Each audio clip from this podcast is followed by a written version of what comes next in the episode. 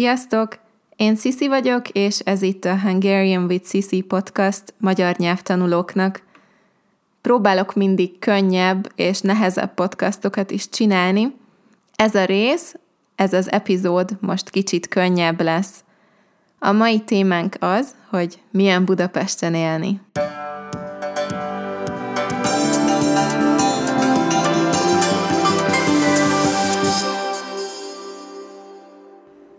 Én Budapesten születtem, és most is Budapesten élek. Laktam a hetedik kerületben, a tizenegyedik kerületben, a tizennegyedik kerületben és a huszonegyedik kerületben is. Mindenhol nagyon szerettem lakni. Budán kicsit drágábbak a lakások és a házak, mint Pesten, de amikor Budán laktam, akkor sem a legelitebb környéken volt a lakásom, szóval nem volt túl drága. Sajnos nem a Gellért hegyen volt kertes házam, hanem Kelemföldön egy másfél szobás lakásom, amikor egyetemista voltam. Persze, ha itt laksz Budapesten, akkor nagyon fontos kérdés, hogy pesti vagy-e, vagy budai? Én pesti vagyok. Amikor gimnáziumba jártam, csináltam egy idegenvezető kurzust, az idegenvezető az az ember, aki megmutatja a turistáknak a várost, és az idegenvezető tanárom azt mondta, hogy kétféle ember van. Az, aki Budán lakik, és az, aki Budán akar lakni. Hát én nem akarok, de ez így normális. A budaiak szerint Buda jobb, a pestiek szerint Pest jobb. Én büszke pesti lány vagyok, és az is maradok. Szerintem nagyon érdekes, hogy aki vidéken lakik, az általában azt mondja, hogy felmegyek Pestre. Azt soha nem mondják, hogy lemegyek, és azt sem, hogy Budapestre. Erről majd fogok videót is csinálni, ilyen kulturális érdekességekről a magyar nyelvben. Bocsi, egy kis off-topic. Szóval, én soha nem laktam konkrétan a belvárosban, de szerintem Budapesten nagyon jól működik a tömegközlekedés, és mindenhol ott voltam maximum fél óra alatt. Azt is nagyon szeretem, hogy sok bicikli út van. Amikor egyetemre jártam, egy évig nem vettem BKK bérletet, és mindenhova biciklivel mentem. Most nagyon vicces, és kicsit szomorú is, erre gondolni, hogy a bérleten akartam pénzt spórolni. Egy diákbérlet kb. 3000 forint, ami 10 dollár egy hónapban. Nem túl sok pénz, de gondolom mindenki tudja, milyen a diák élet.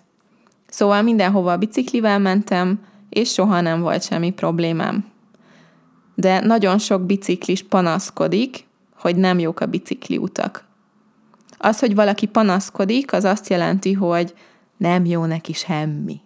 Mindig valami negatív dolgot mond, arról beszél, hogy mi nem jó. Nem jó a bicikliút, nincs elég bicikliút, nem jó semmi, minden rossz Magyarországon. Ez az általános sztereotípia is, hogy a magyarok szeretnek panaszkodni. Szerintetek ez igaz? Én nem tudom. Az az én barátaim soha nem panaszkodnak, és a családom sem. Szóval nagyon sok biciklis panaszkodik, hogy nem jók a bicikliutak, és nincs elég bicikliút, de szerintem teljesen rendben vannak. Nagyon szeretem a budapesti hidakat is a belvárosban, annyira gyönyörűek. A kedvenc helyem a, a Szabadság híd, pontosabban a Szabadság híd közepe. Onnan nagyon szép a kilátás, és szerintem annyira menő, hogy fel lehet ülni a híd közepére. Amikor szép idő van, mindig sok ember ül ott, és mindenki sörözik, borozik, beszélget, zenét hallgat, és lehet látni a Gellért hegyet és a budai várat. Két évvel ezelőtt, nyáron, néhány hétvégén le volt zárva a híd teljesen. Ez azt jelenti, hogy nem lehetett autóval menni a hídon, csak a gyalogosoknak volt nyitva a híd. Voltak órák és koncertek is a hídon. Az emberek vittek pokrócot, vízipipát, és ott ültek a földön, és kártyáztak, vagy függőágyban pihentek. Nagyon hangulatos volt. Ennek a podcastnak a cover fotóján is a Szabadság hídon ülök. Volt, egy, volt, volt ott egy fotózásom, egy fotós csinált rólam néhány képet a, a honlapomhoz. Honlap az a website. Imádok Budapesten sétálni, főleg a Dunaparton, ott mindig élet van. Persze most nincs. Nagyon hiányzik az igazi budapesti élet, de sajnos már négy hónapja, igen, november óta nem lehet kimenni az utcára este nyolc után, és zárva van minden, ahogy sok más országban is most. Pedig annyira jó helyek vannak Budapesten.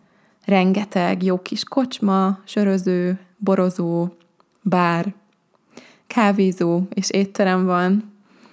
Vannak kedvenc helyeim, de mindig szeretek kipróbálni valami újat.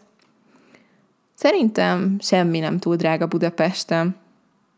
Persze mindig vannak olcsóbb és drágább dolgok, de azt gondolom, hogy mindig lehet találni dolgokat jó áron.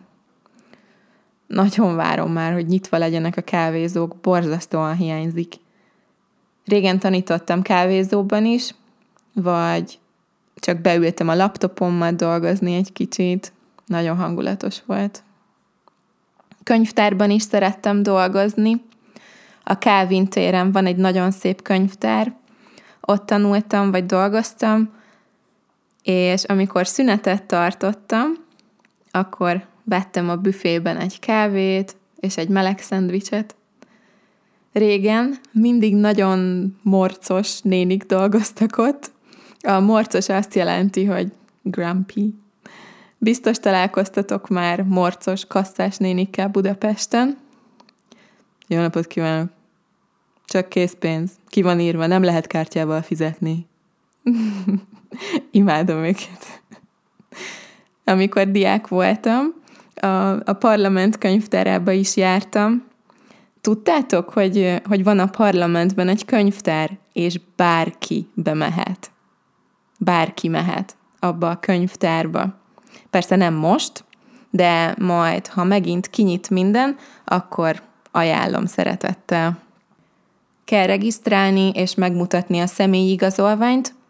Van egy biztonsági ellenőrzés is, egy security check, de bárki mehet. Annyira szép ez a könyvtár. És csodálatos kilátás van az ablakból a Dunára. Olyan, mint a Roxford a Harry Potterben. Lehet, hogy ez a magyarázat nem segít, mert magyarul Roxford az iskola neve a Harry Potterben, nem Hogwarts. Roxford.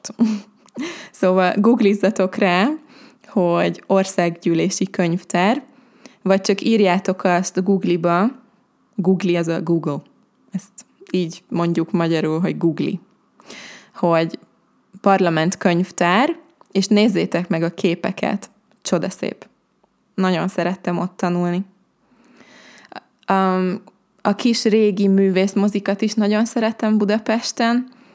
2020. november 6-án voltam utoljára moziban.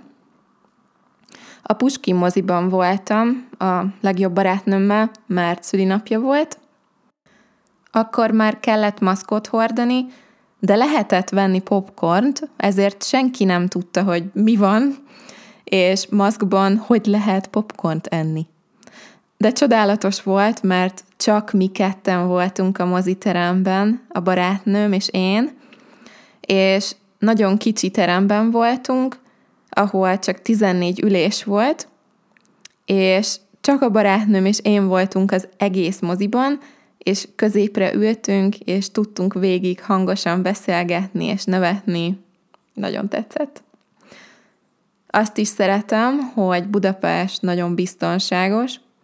Amikor diák voltam, sokat bulisztunk, meg jártunk koncertekre, és soha nem volt probléma, hogy én lányként késő este vagy éjfél után megyek haza.